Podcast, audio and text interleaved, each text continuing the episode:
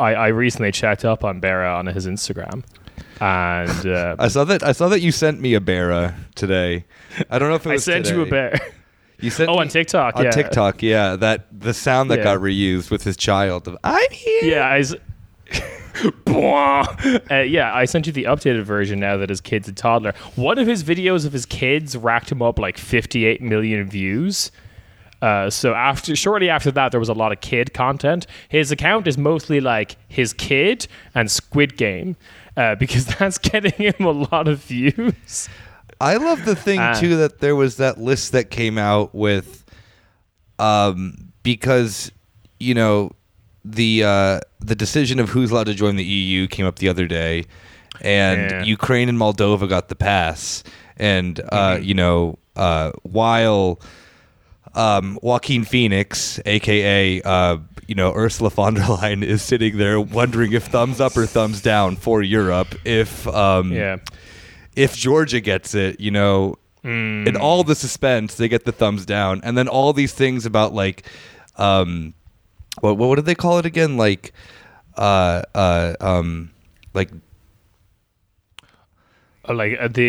accession chapters and stuff like the de-oligarchization of Georgia, but it turns out that it's just one guy. It's Bidzina Ivanishvili. Yeah. And the fact that then everyone being like, oh, wonder why Georgia didn't get in. It's like actually getting rid of one oligarch, I think, is much more difficult than whatever 100 like Ukraine has or whatever. And also, I don't think who's gonna fund Bera's career? Like, come on. Yeah, we can't have this. Well, actually, maybe we could pivot to the money that's meant to go towards agriculture. Well, the Georgian just funneled all the EU structural development funds into Bera. Yeah. That was the thing. Instead of his bridge, we have Bera. Yeah, exactly. Bera dropped a new album. Yo, legalize it. That was the thing too, is that then because Bourjomi got seized by the state for the water company. The huge strike they went on. Exactly. I bet they got seized because of connections to Russian oligarchs, this and that and that. It's just just nationalize Bera. The answer's of you. He's a national treasure. I don't know how many people how many jobs his career provides as being the lone fail son of this country. I mean, I do. I wonder about how powerful EU structural funds Bera would be, especially if we linked him up with just a room full of Swedish producers who just crack out the world's catchiest riffs in one afternoon, and suddenly they just propel his career. It's yeah, here is a song that I wrote for Dua Lipa, but she didn't want it. Here you go. Yeah, I want I want to see Bera and Young Lean make a song together. Let's make it happen. Bera and Blade. Can we please get drained Bera? Speaking of Bera with celebrities, his most recent TikTok, which I did not send you on TikTok because I posted on Twitter, is the funniest fucking shit in the world. So he hopped on the Johnny Depp Amber Heard stuff. Oh no. Bera, why do you have to talk about this? Because he's oh wait, I've seen this. Yes, you see this, where it's it starts up, the TikTok starts off with him just shaking his head, being I met Johnny Depp 10 years ago and he's the nicest guy ever. And it's a photo of young Bera back when he had the long hair and the shades on all the time with Johnny Depp. And what was obviously a meet and greet kind of photo. I don't think they had a conversation. I don't think Johnny Depp remembers him or anything. But the funniest thing about the photo is Bera's doing the shocker in it. I saw that, yeah. Or Bera's just a proud student in Arizona State University. I genuinely think someone told him it was a gang sign. I'd embarrass him. He was God. That was one of the wildest, overlaps I've seen of recent. Oh, God damn it.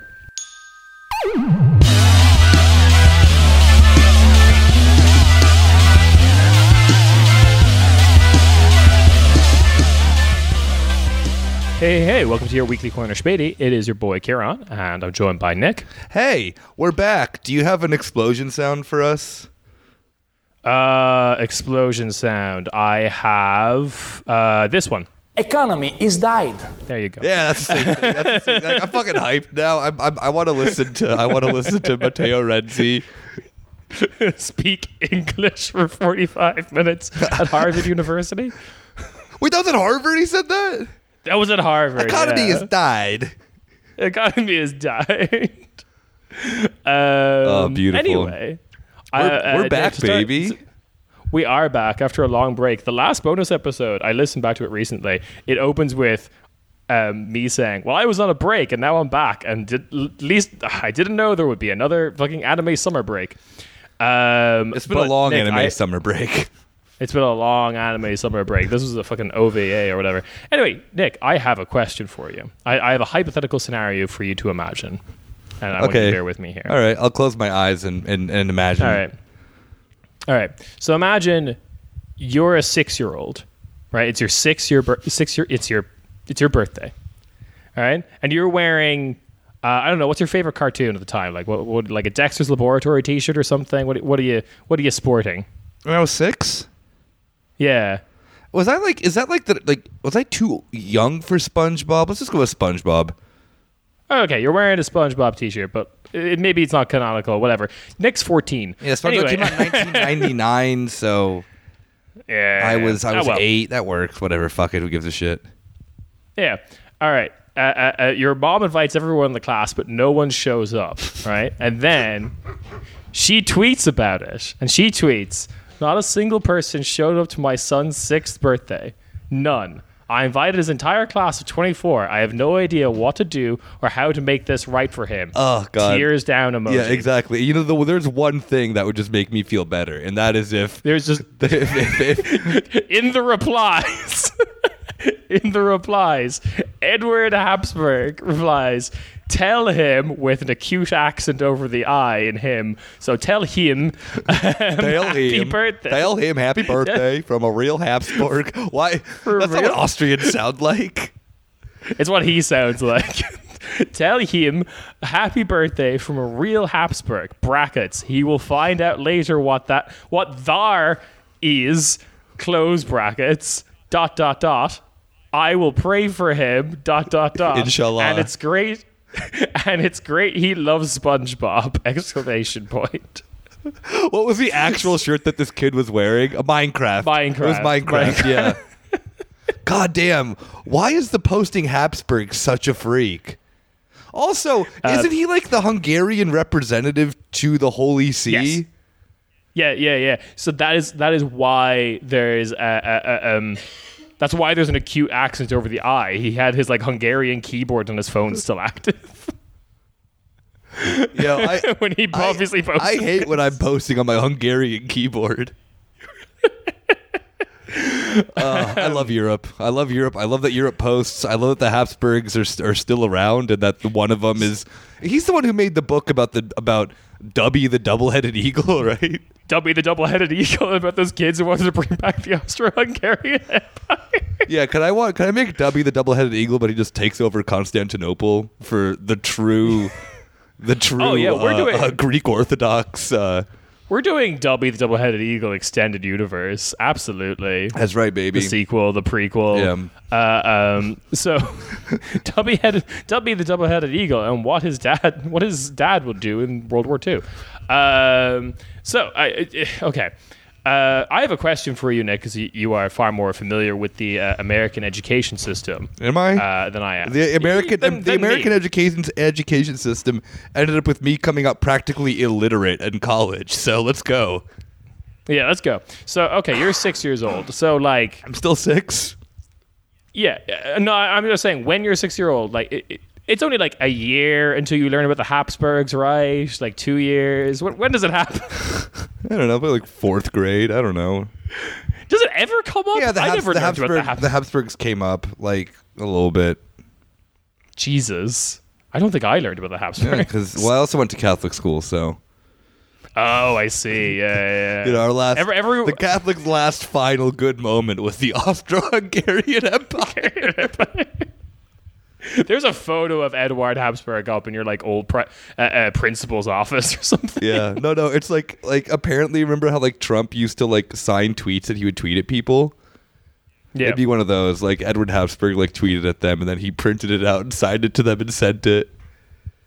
Every Catholic school in the United States has a signed Edward Habsburg. Beautiful. God, he's a freak. He is. I love how that he's so easy to get in fights with on the internet with too. Oh, he's liked several of my tweets. Yeah, he's liked several of mine. Little does he know it's upsetting. I hate him. I think he follows me now. No, I don't. I need to check that. Let's go, baby. Is Kieran followed by a real Habsburg? just that's a new segment on our podcast. How many Habsburgs can follow our show?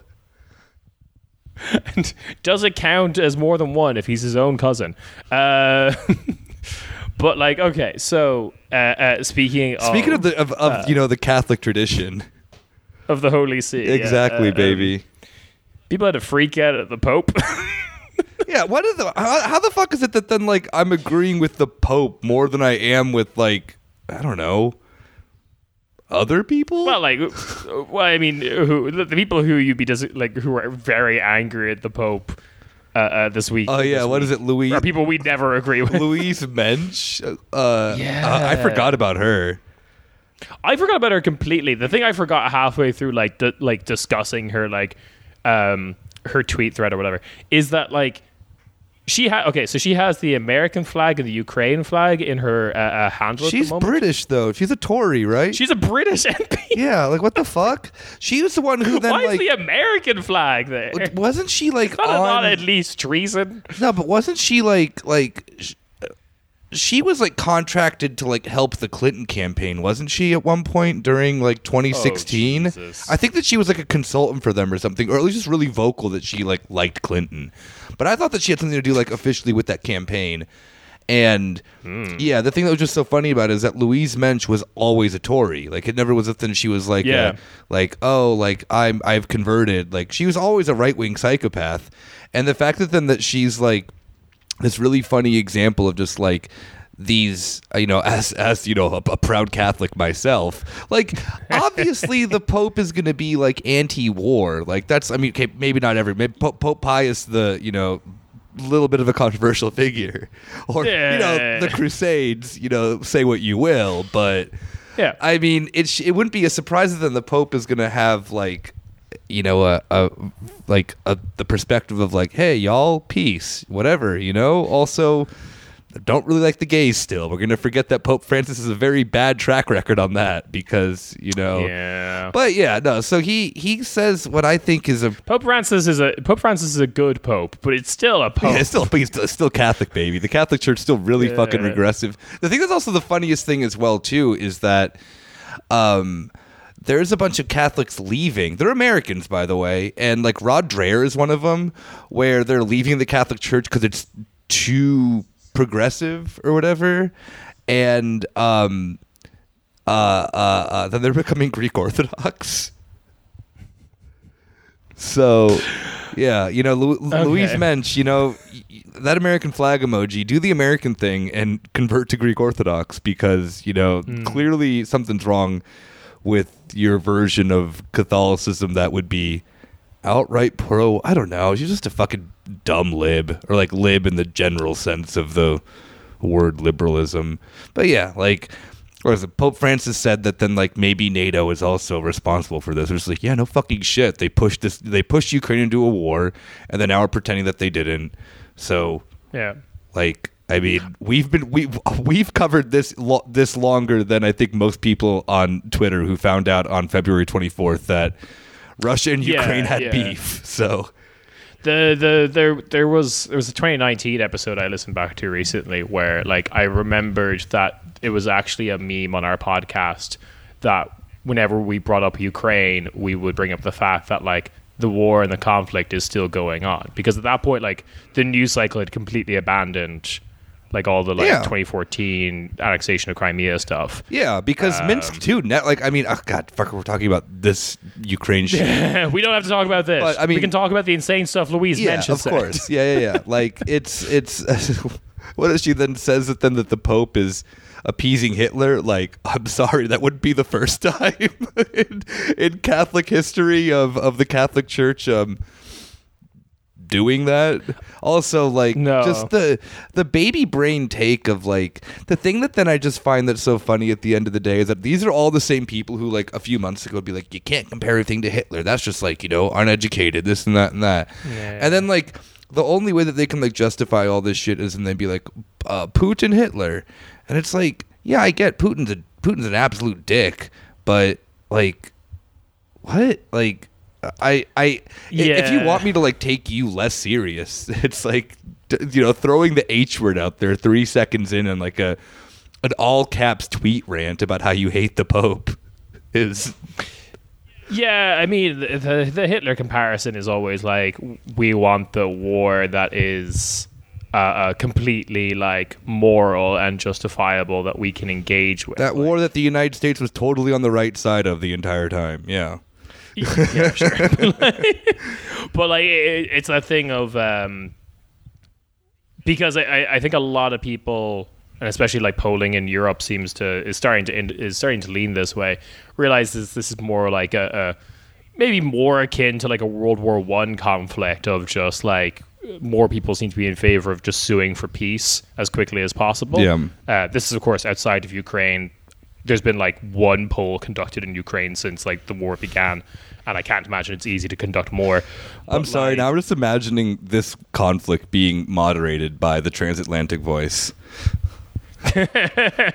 Oh yeah, no, absolutely. Maria Paul has been sieged. The Nazis are at it again.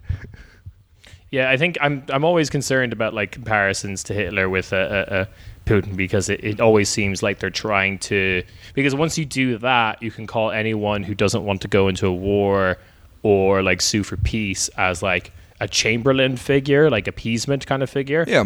Rather than I think the thing that I don't know if I said this on the show or not, or just talking with you guys, but the thing that's just going to be so dumb at the end of all of this is that then it's going to end up with the exact things that Russia wants is no NATO accession for Ukraine, the buffer zone. If the fact that then people are sensible and don't want to, because we also talked about too that the only two scenarios are Syria, which is that then Ukraine itself implodes because whatever, the internal strifes in that country are insane currently, or an Israel-Palestine situation, which is then there is a ceasefire that then just ends up never actually ending, and there's flare-ups continuously. But at the end of the day, there's going to have Ukraine has had, I think it's 50% of all not just tanks but all vehicles have been destroyed of the Ukrainian military. They're out of weapons and stuff like that. The push for then funneling weapons into the country can't really go much longer either too, when the military knows that they've lost. I think that there's a lot of intel on the ground showing that they are just selling weapons. We talked about this too as well, that a lot of these weapons that are getting into there from NATO is ending up in Syria out of all places. So it's going to be surprising to the, obviously I know that the NATO and the, arms industry can push this for as long as they fucking want, because, it's of no concern to them either too, as long as they don't get involved. Unless Lithuania goes buck wild like they're doing right now, just closing off the border to Russia. But the blockade of Kaliningrad. The thing of the matter is that I think you're right that then the general people are just going to get tired of it. People are going to be okay, yeah, I did the Ukrainian flag emoji thing. I did this. I did that. This isn't ending clearly. Ukraine isn't taking back any of this land like they're saying they are, that they're going to. So there is only one option.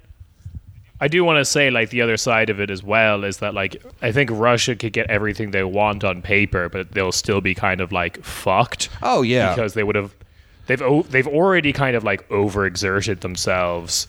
And it looks like, I think we talked about it with Ben, but, the fact that there's no off-ramp for these sanctions kind of implies they're there forever. So that's like... Well, Russia's gotten really weird about it too, because one of the weirdest things that's happened now is that India just buys their gas and sells it back to Europe for like double the price. Yeah, but like, India's buying it on the cheap as well. Yeah, Russia's selling it to them for nothing, because they know that like India doesn't like. This is the thing too that I think a lot of people don't realize as well, is that if you like speak to anyone who's not from Europe, that like they don't care. Like there's a genuine consensus, like aside from the United States and Europe, is that like if you speak to anyone from like you know Asia, the Middle East, Africa, South America, whatever, they're just like, yeah, whatever. Like they're going at it like. You know, like there isn't this. Yeah. There's the investment in it isn't the same as well. Like obviously, geographically speaking, yeah, but they have their own histories of imperialism that they just don't give a shit about if Europe dukes it out, and they're obviously going to take the chance that they can to fucking make money off of it. Like that's just how this shit works. Yeah. But like more importantly, I think to the whole like India buying it on the cheap means that like the same amount of money is not flowing into Russia that was previously. Yeah. If they're buying it on the cheap, it means Russia's selling it cheap. Yeah. And that's going to have like consequences. And speaking of consequences... Hang on. Before we move on, I do want to kind of like quickly list the list of people that Louise Mensch has called a Russian agent. Because for anyone who needs to understand Louise Mensch, she was someone who's basically was driven insane by Russiagate. That seems to be like her origin story. And also, wildly enough, she was a member of the U.S. Republican Party from 2017 to 2019, like during the Trump presidency, even though she was like a Russiagate person. Hell yeah. So that's where we're at with this person. Louise Mensch op? She's married to an American music manager, and she worked for like News Corp for ages. So like she's been kind of ideologically all over the place, I guess. Oh yeah. But so okay, the following people are agents of the Russian Federation and or Vladimir Putin. Well, first us, Trump. Yeah. Number one, Corner Spady Pog. Yeah. Link not found. We still don't have a Wikipedia page. God damn. But no, okay. Trump obviously. Yeah. Steve Bannon, sure, classic. The shooter at the 2017 Istanbul nightclub shooting, Abdulkar Masharipov, who did the shooting on behalf of ISIS. ISIS is also a Russian op. Well, she says it was a Russian false flag of Russia posing as ISIS. God, these people's brains are fucking ruined. Let's see. Israeli-American Michael David Kadar, American Wanhem Thompson are also Russian agents. Let's see.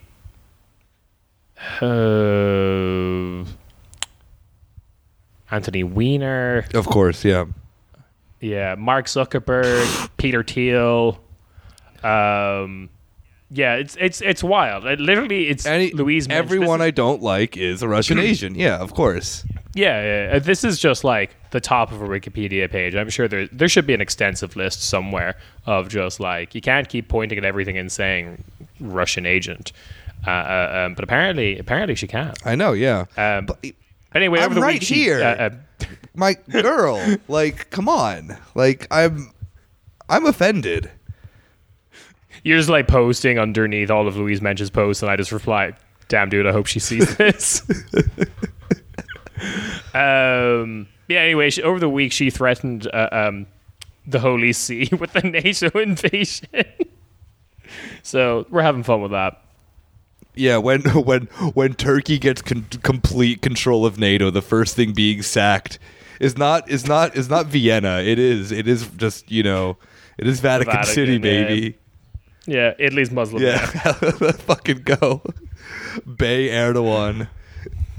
Oh, Jesus. I love it. He gets to wear the big onion hat. Oh, hell yeah. He'd be so happy. Oh, did we just make a racist caricature? Possibly. Oh, well. I'm sorry. I can... You know what? No. As a... The Ottoman Empire did wear big hats. Yeah, it's fine. Yeah, also, you know, 500 years of occupation. I'm allowed to. Jesus. All right. Do we want to talk about the trio in Ukraine? Draghi, Scholz. Yeah, well, first Macron. Off, I think one of the funny we were talking about sanctions just quickly, just off the bat, and I think the funniest thing that I think everyone's seen it. It's just that American companies are doing the right thing and pulling out of Russia, which it doesn't matter that then let's say like Coca-Cola just entirely poisons Mexico and has created a diabetes crisis and whatnot. Yeah, that's moral. That's fine. That's A-okay. But selling beverages or selling fast food in a country of normal people is that. Yeah, I mean, think, to be fair, it's because that they probably just don't want to be sanctioned or whatever. So McDonald's, and there's also still a bunch of American companies that have not pulled out of Russia, and I think have made the calculation that it's worth them to swallow the fines and stay there. Yeah, probably. But one of these companies that pulled out was McDonald's, and Russia's decided that they have a craving for freedom. They just can't get rid of. Oh, yeah. And what did they call? What's the new name of McDonald's in Russia? Oh yeah, I think it's just it literally just called Tasty, and then yep, period. So Vkusno I Tochka, pronounced that probably terribly, which translate I've seen it translated a couple of different ways, but the most common one I've seen translated is tasty and that's it. But it's rolls off tasty, the tongue, period. Baby. Yeah. I mean, I heard from people who can understand Russia that's a cute name, so it seems to be playing well. It's it's the Russian version of Whataburger, we love it. Yeah. So the guy. So McDonald's is a franchise. So if you go to an individual McDonald's, there is some sort of local skis bag who owns that McDonald's and kind of runs it. Ronald McDonovich. Yeah, Ron McDonovich, basically. Yeah. Ronald Radoslav McDonovich. Yeah, Ronald Radoslav, yeah. My father was also Ronald. So, yeah, it's a franchise. And it turns out that basically every McDonald's in Siberia and the Far East regions of Russia was owned by one guy. Of course it was. Has a franchise, and he decided when they were leaving that he would make the play and buy all of them. So now one guy owns all of the fast food chains. That's right, baby. And is opening fairly fucking quickly. Yeah, there's one in St. Petersburg that opened today. Yeah. So on the opening day was the 12th of June, so last week, and they opened 15 locations in one day. Now all the footage came from the big one in Moscow, which is the site of the first McDonald's in Moscow and stuff like that. Ground Zero. Union one. Ground Zero, exactly, of privatization and the horror of the 90s in Russia. But then they opened an additional 40 locations on the 13th, the day after. So it's going buck wild. And they have rushed it. The packaging at the moment is either all white or still the McDonald's packaging with the McDonald's logo scribbled out with a Sharpie. Hell yeah.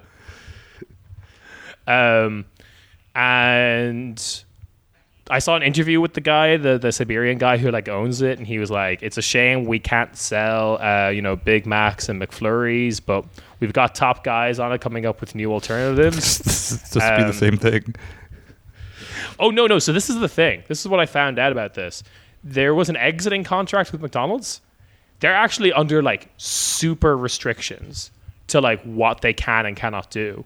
It's actually ridiculous.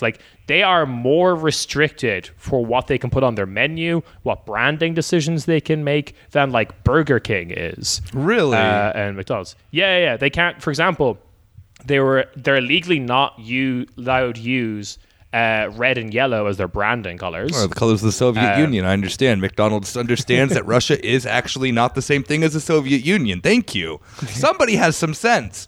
Ronaldovich McDonald McDonaldova. Goddamn, we're losing the track of this name. But yeah, it's they weren't allowed make menu items too similar to the existing McDonald's menu. So they're actually put under like more restrictions because of this contract, because of this deal he made to buy up the remaining locations than like most competitors to McDonald's are under. So it's really strange. And I'm wondering how it's going to play out. I'm sure it'll be fine because their existing menu is close enough. They're also still serving Coca-Cola products, even though like Coca-Cola pulled out of Russia. So as far as I understand, the last remaining stock of Coca-Cola products in the country are being used up by Vkusno i Tochka in like a month period or something. So get it while you can. This is like, we live in the dumbest fucking timeline. Like this is the stupidest shit I've ever heard. I was looking at it, and like of the 15 locations that opened on opening day, I think only 2 had both Coca-Cola and Coke Zero, but like the rest only had Coke Zero and no like full sugar Coke. I'm fine with like they're running out of. I like Coke Zero better. They're running out of supply. That's fine. Yeah, I'd be okay at Tasty. Yeah. So. Oh God. There you go. So you were quickly mentioning them before I brought up sanctions. Tasty and that's what are they and how do they function? The three just just broing them down in Kyiv. Yes, I don't think we saw one of the like most desperate like just photo ops ever. Yeah. Absolutely. Like that was what the fuck was like. I understand the sense that every European leader wants to go and like show that they're they're providing tribute to Vladimir Zelensky and to Ukraine. Obviously, that makes perfect sense. But the fact that the boys and like Scholz, Macron, and Draghi. The fucking... And also secretly... The three horsemen of the fucking apocalypse. But also, like, secretly the fourth one that no one talked about, which was Iohannis, the president of Romania. Yeah. Yeah, they don't... Yeah, you're not one of the big three. Yeah, no one... it's like the thing of, like, the big four of thrash, like Metallica, Megadeth, Anthrax, and then everyone always forgets the fourth one, which I don't remember it either. Is it Tesseract? Is it not Tesseract? What are they fucking called? Testament? Is it Exodus? I don't fucking know. Like just no. This is like the three the three gods of thrash metal, and the fourth Machine Gun Kelly. Oh God! Like, that tour is going to exist. That like 100%. Oh yeah. Just like some like a bunch of like 60-year-olds and Machine Gun Kelly. Hell yeah! But no, I mean I'm sorry, you can't get Machine Gun Kelly to go on tour with never mind. I was gonna make a bad underage women joke, but yeah. Pop punk baby. Yeah, woo. That's the great thing about pop punk. I keep getting older, and they keep assaulting underage women. So let's see. So what happened was Draghi, Scholz, and Macron, and to a lesser extent Iohannis, went to visit Kyiv, and it's a lot of photos of. I don't know if you noticed, but dudes hanging out. Scholz with the worst drip ever. The worst. Okay, possibly. Like looks like a fucking like you tell like the IT guy to dress up. Like he just puts on a nice whatever like was a bowling shirt. Like I don't fucking know. No. Scholz is a rockabilly. Okay, explain. Okay, no, just because rockabilly's like short sleeve bowling shirts. It's a thing. Oh, yeah. Scholz is like an American Midwest dad from the 50s. Like, he's a background character from Happy Days. Exactly, rockabilly. It's 2022. Yeah. Scholz is a closeted rockabilly dude. He has a lot of good photos of him doing his like serious kind of like concerned, determined face that Scholz has. You can see that around of him just like doing the fucking what's his name kind of thing of just like posing with rubble kind of shit. The French philosopher, I've forgotten his name. Henri Bernard Lévy. So he's doing a bit of that, and they're all three of them are basically responding to the fact that everyone gave them shit for not going. Oh yeah, and also Iohannis. So we'll lay out the list, because one of the things that's like one of the dynamics that's kind of arising around like the Ukraine war is just like what you could broadly call Eastern Europe, kind of like Poland basically leading the path on this, as well as the Baltics, just like giving shit to what they view as like an indignant and uncaring like Western Europe. Yeah. Like Poland's been sending like 50 caliber sniper rifles to Ukraine and shit like that recently.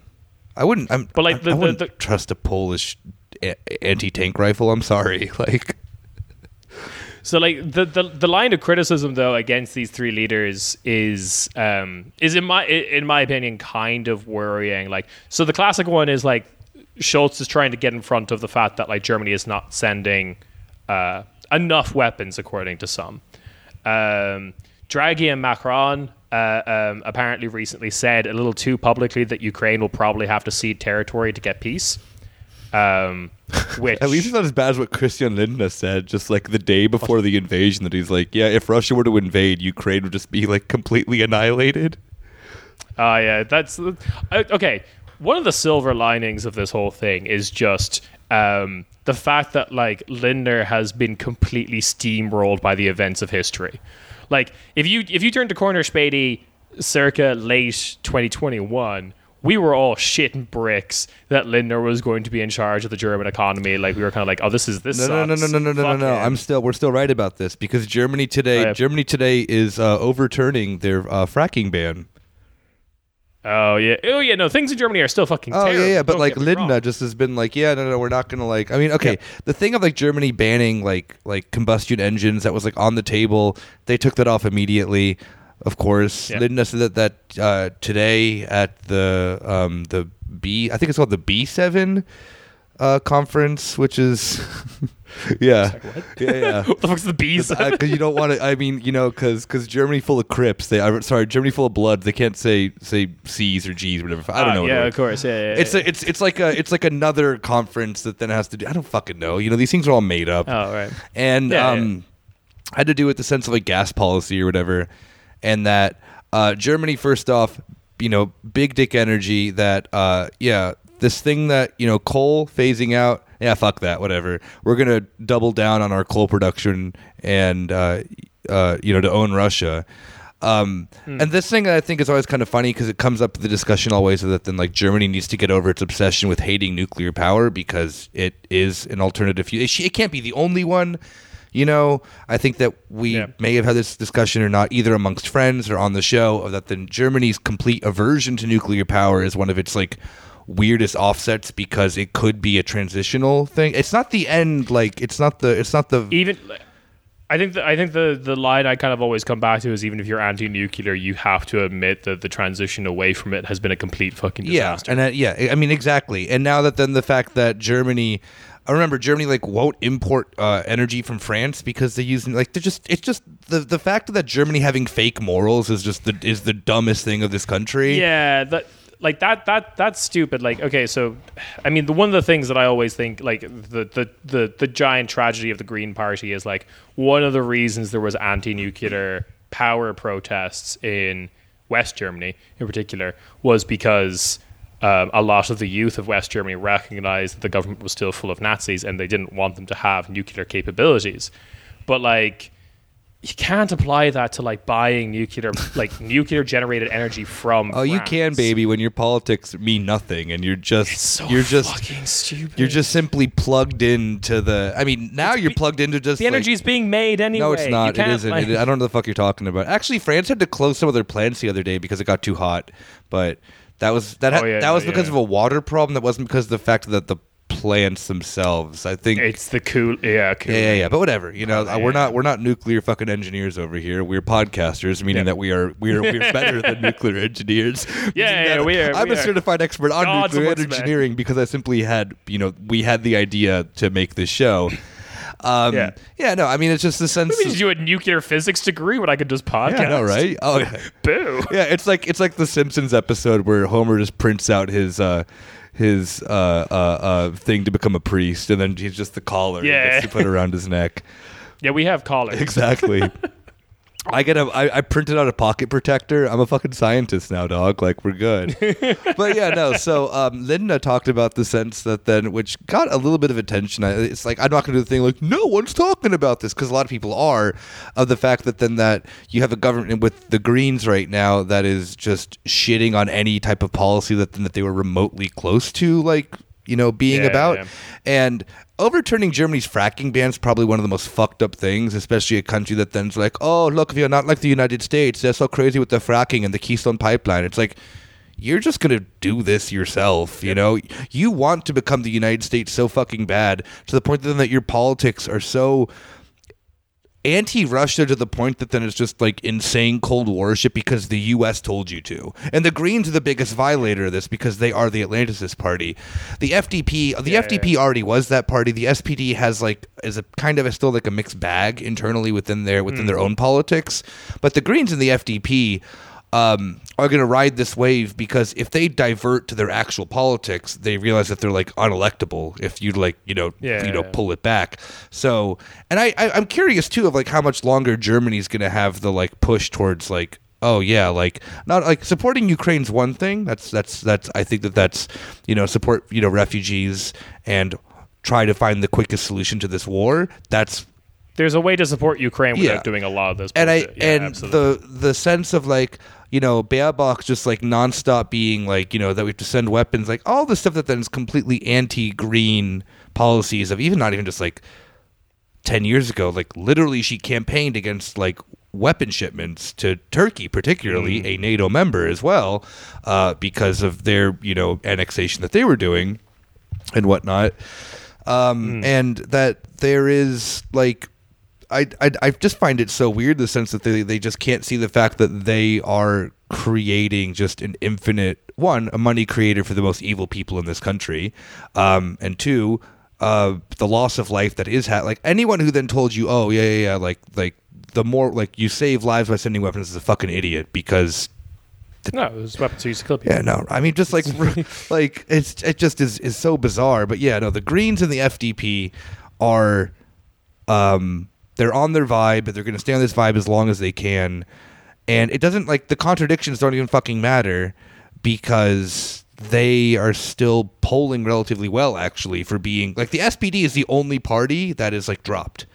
Like, Scholz's party is doing horrible, and Scholz himself has a pretty low approval rating as well, while the other two members of his coalition are kind of just coasting.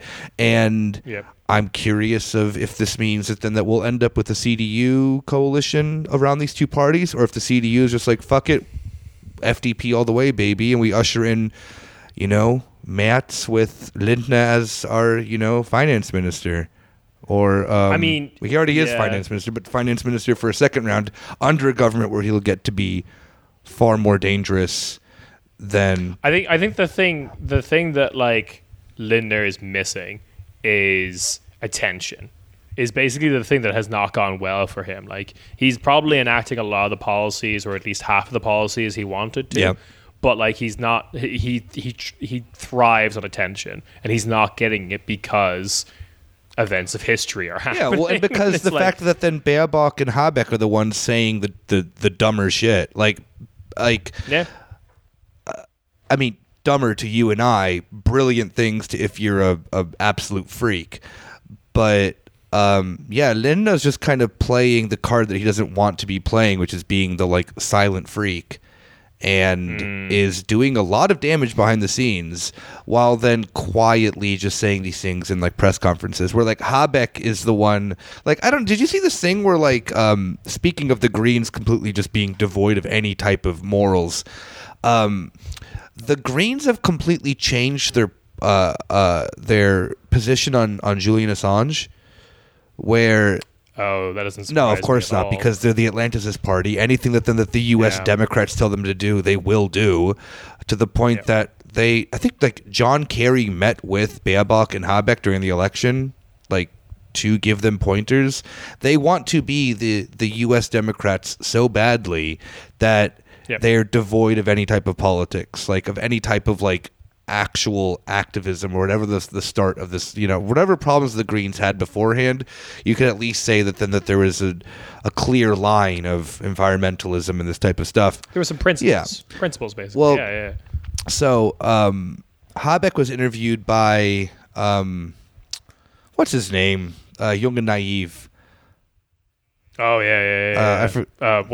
Tilo Jung. Yeah, he was interviewed by Tilo Jung, and Tilo Jung, who one of the Tilo Jung, I find kind of a laughable figure, but there's a few issues that he is actually really good about, and you know, well-intentioned Germans. Yeah, you know, press freedom is one of them, and Julian Assange has been a thing that he's asked a lot of politicians about. So, what's your opinion with Assange? And he then asks Habeck the question of like, do you think that it's like right to extradite him? And Habeck gives this just like really long-winded pro-U.S. answer of like, oh well, you know, like you know, he did crimes, this and that, da da da da da da da da.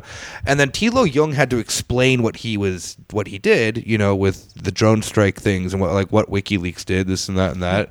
And then finally Habeck's like, well, you know, in that case, then you know maybe I am for this. We can talk about it. And then Claudia Roth, who's like also someone who then has goofy politics, but I at least thought had like a little bit clearer of a perspective on this, just like also gives this like really long-winded answer of that then like, oh well, like not in the same interview, but she was interviewed by TDF or whatever the fuck it is, gave another answer that was just like, oh well, you know, he'll get a fair trial in the United States. It's like, are you dumb? Like what?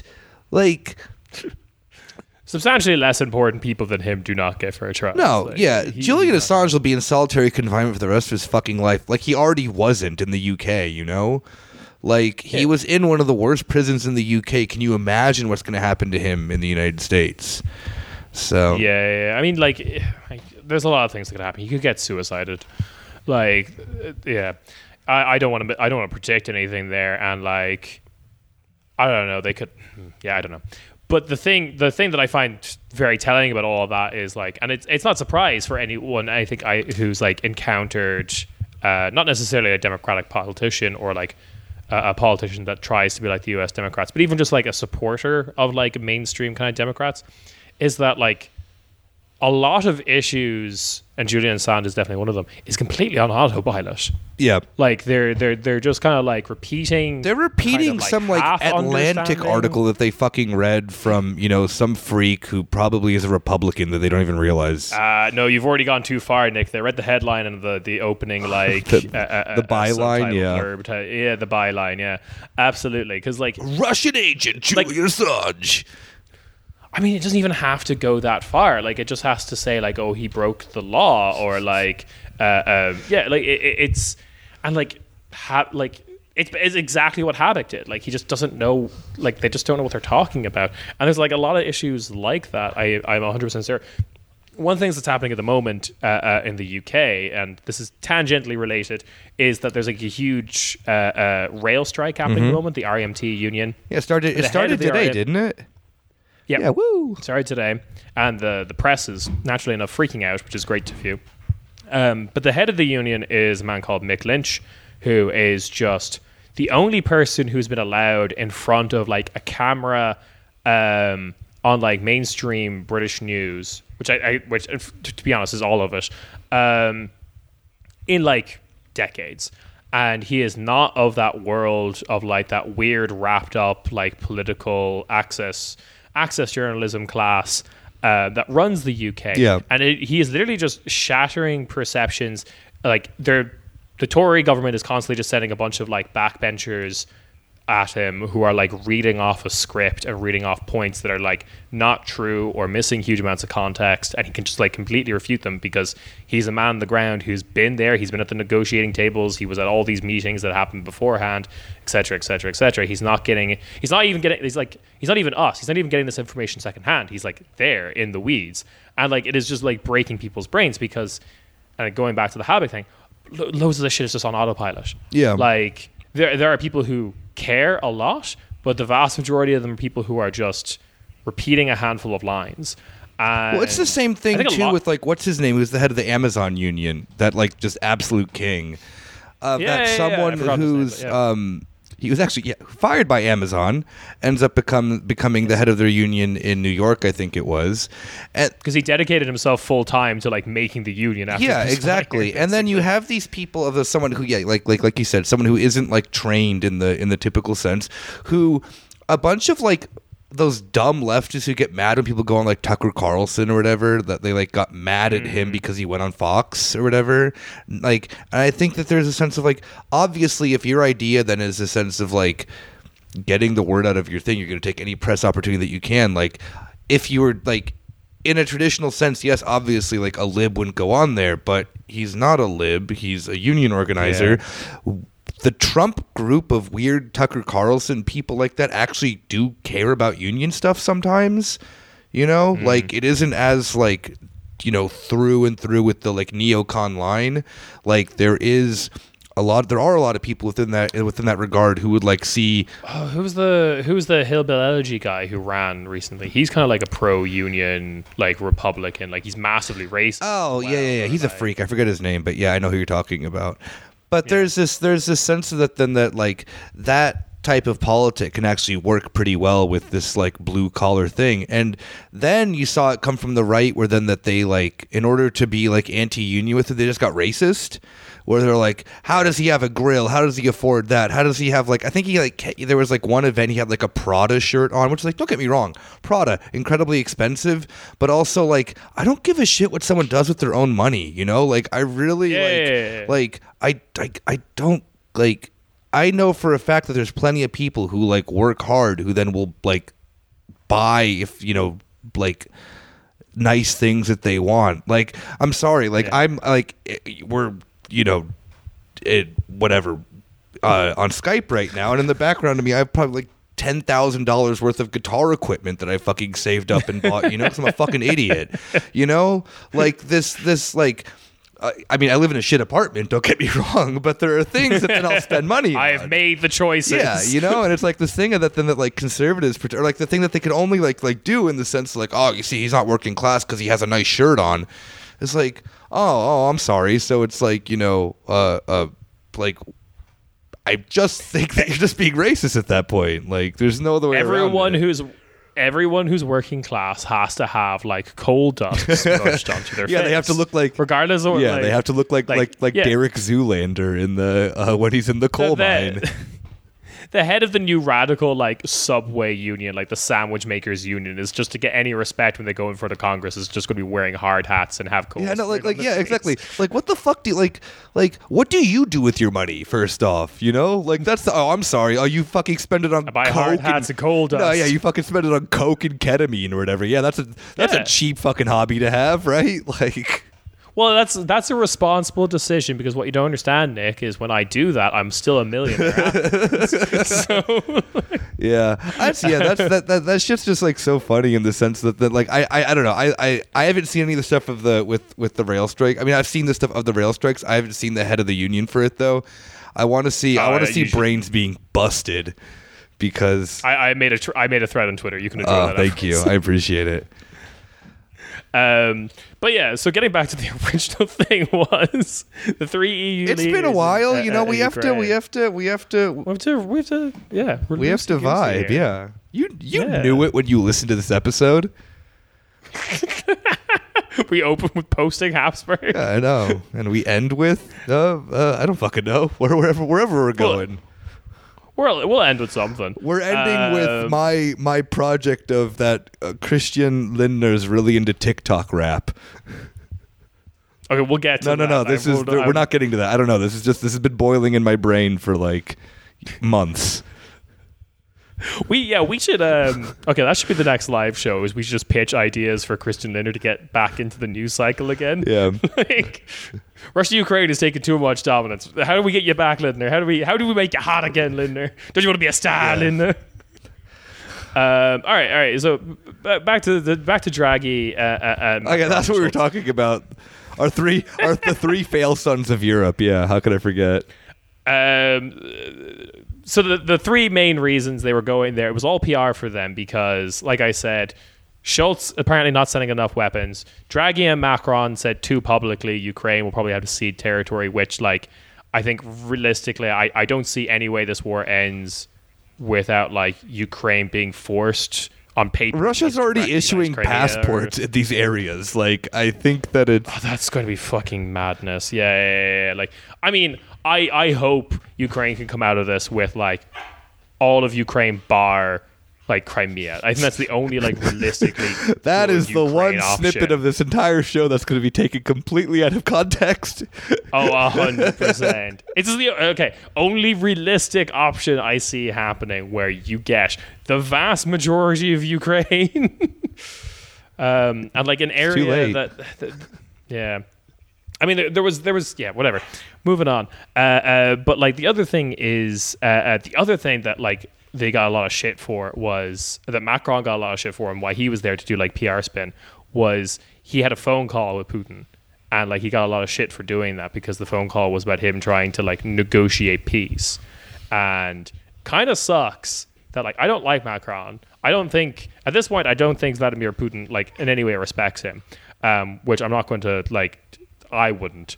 I still think one of the greatest clips ever. I mean, oh yeah, this is also going to get taken. One of the greatest clips ever of Vladimir Putin is when he gets out of that like 7 hour long thing with Macron, and just says then the entire time that he'd been torturing him. Yeah. The what was I going to say though? The other thing, just going back to just complete vibes and images, though, Draghi looks like shit. Yeah, he does.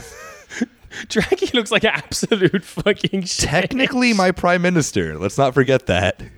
Oh, yeah, sorry. Respect. Yeah, respect. but like, yeah, no, he looks... I guess he is, like, compared to Schultz and Macron. He's like older, yeah. He's a handful of years. They're like senior. Yeah. Certainly Macron. I think he's like. I mean, like Macron could date Draghi for all we know at the age that he's at. Oh yeah. That's the age range for sure.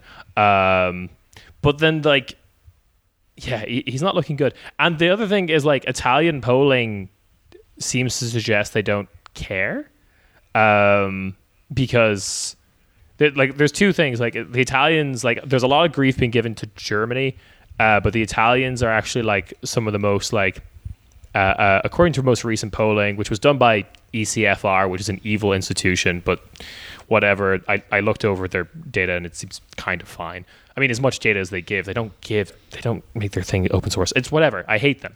But Italy is, like, one of the most, like, pro-peace now by any... Yep. measures a country. There was a thing in, I mean, because we're recording this on the 21st, Italian Parliament meant today to like have like an actual established position from the government on this, because it's been too loosey-goosey with it. Of that, then yeah, you're right. Like Italy has been the most like pro-peace, and there's been a lot of like protests in Italy that have not been like. This is like it's hard for people to imagine, but they've not been pro-Russia, but they've been like just. Anti-weapon shipments because they were trying to sneak weapon shipments. We talked about this on I think actually one of the last episodes that we talked about Russia-Ukraine exclusively about. It was Rob and I, where like a bunch of trade unions who were airport workers, just like stopped working because they found weapon shipments and humanitarian aid. And so Italy tried to remember, because in the Italian constitution you can't send weapons to an active war zone, this and that and that. But you know, so yeah, it isn't a surprise that this country, because I mean, to be very fair, the Italian government fucked up royally on this one, and I'm surprised that it didn't end up as a bigger controversy, because the only media that actually reported on it was Russian media. And that's obviously not going to be taken seriously by the West, even though it is a 100% true story. You know, like not everything that Russia produces is disinformation. So yeah, like, well, yeah, the best propaganda is like truth. Yeah, of course. Yeah. So, but yeah, like they're actually like literally like as of today deciding. I don't think that they're done yet. Trying to figure out what the position of the Italian government is. It just came in the. Draghi got Senate support for his position on Ukraine, so yeah, that's sorted. But the That was it. Yeah, sorry, I found it. Like the other thing that's interesting though is that like it doesn't seem like Draghi needs to do this because also he's one of only three EU leaders that has improved their approval rating.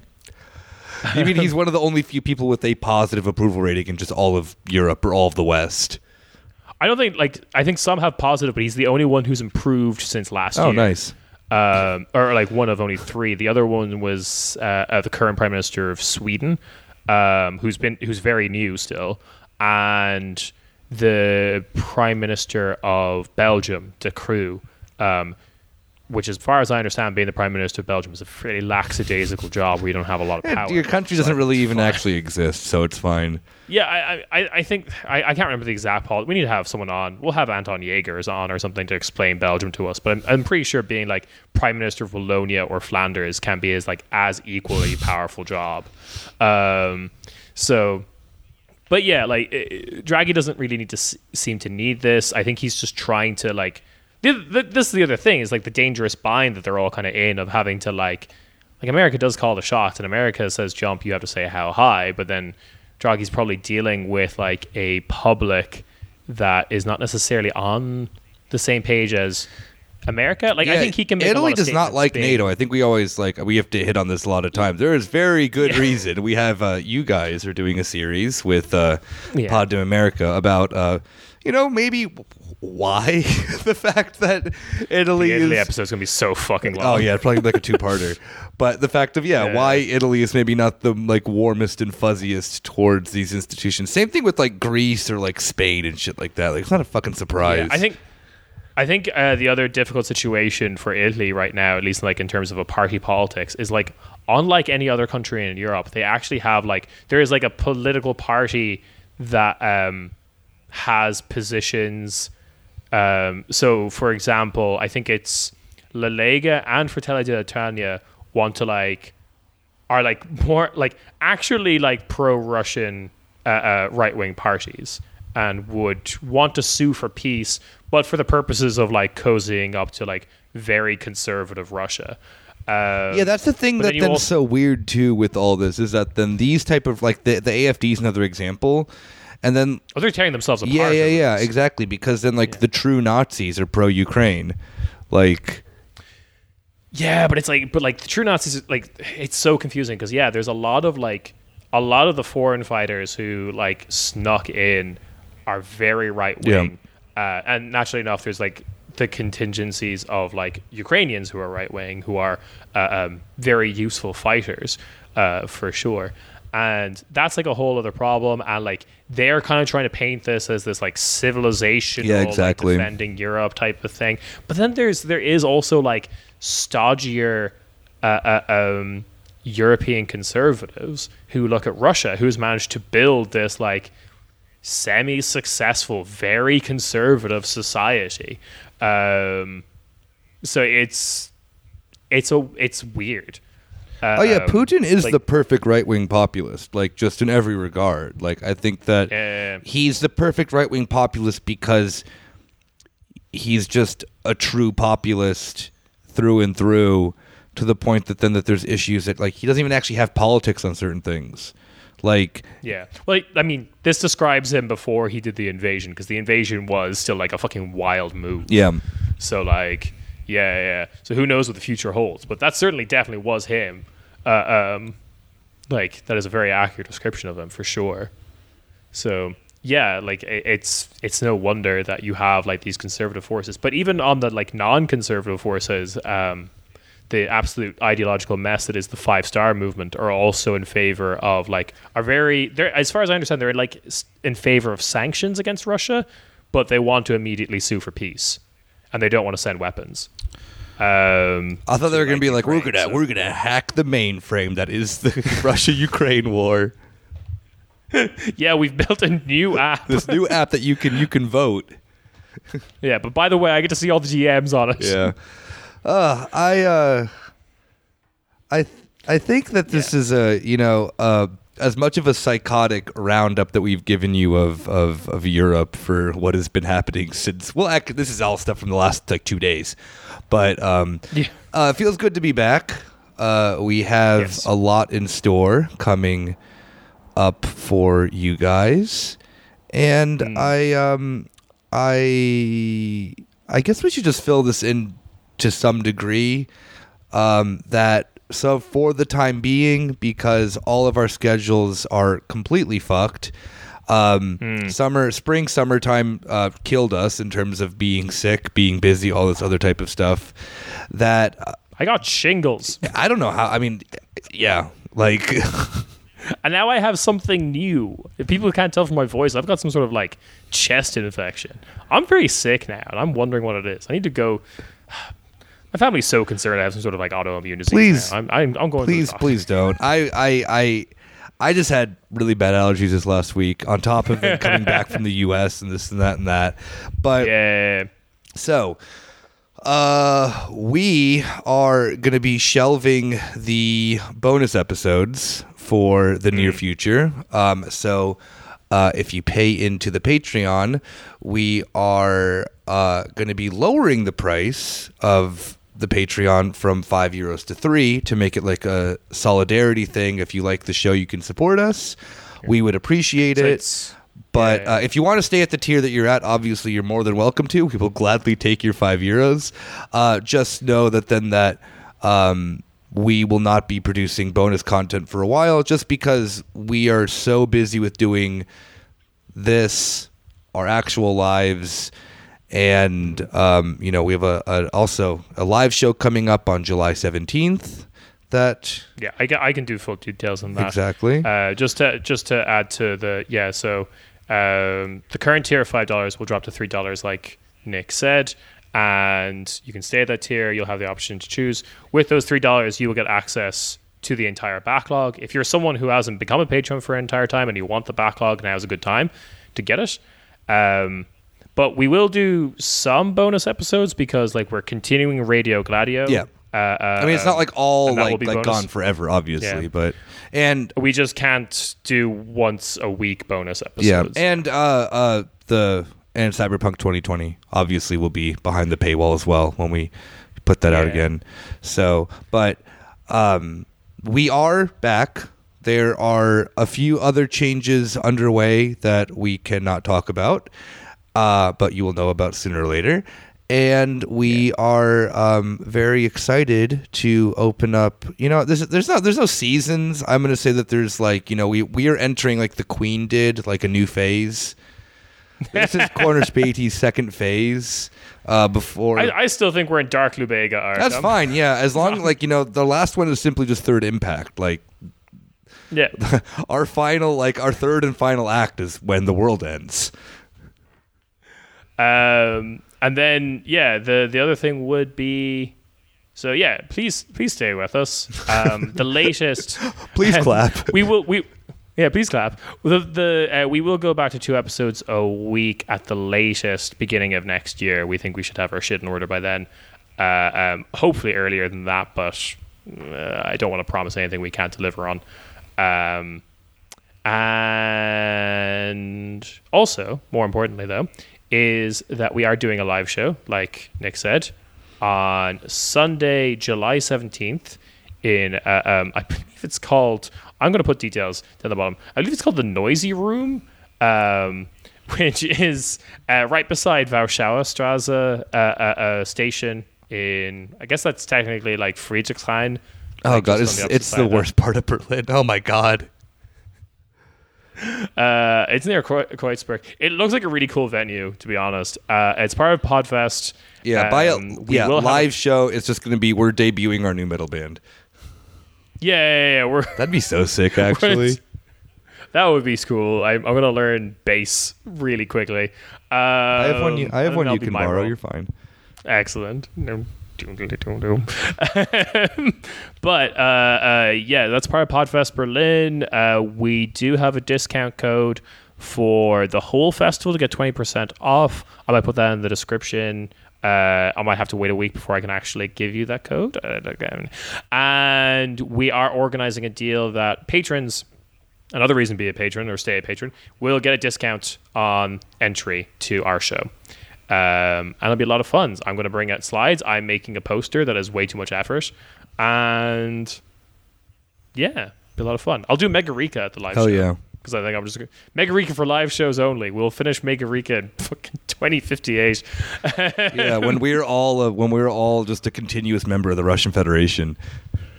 Yeah. Yeah. Corner Spaty will be the official podcast of, you know, Cyborg Putin's Russia. Yeah. Oh, Jesus. Oh, I don't like that. You know, that's going to suck. I can think of worse things. Oh, no, but the food from... Vkusno i Tochka. Oh, man. Oh. Makes it all worthwhile. Just like my mother's cooking when I would get a...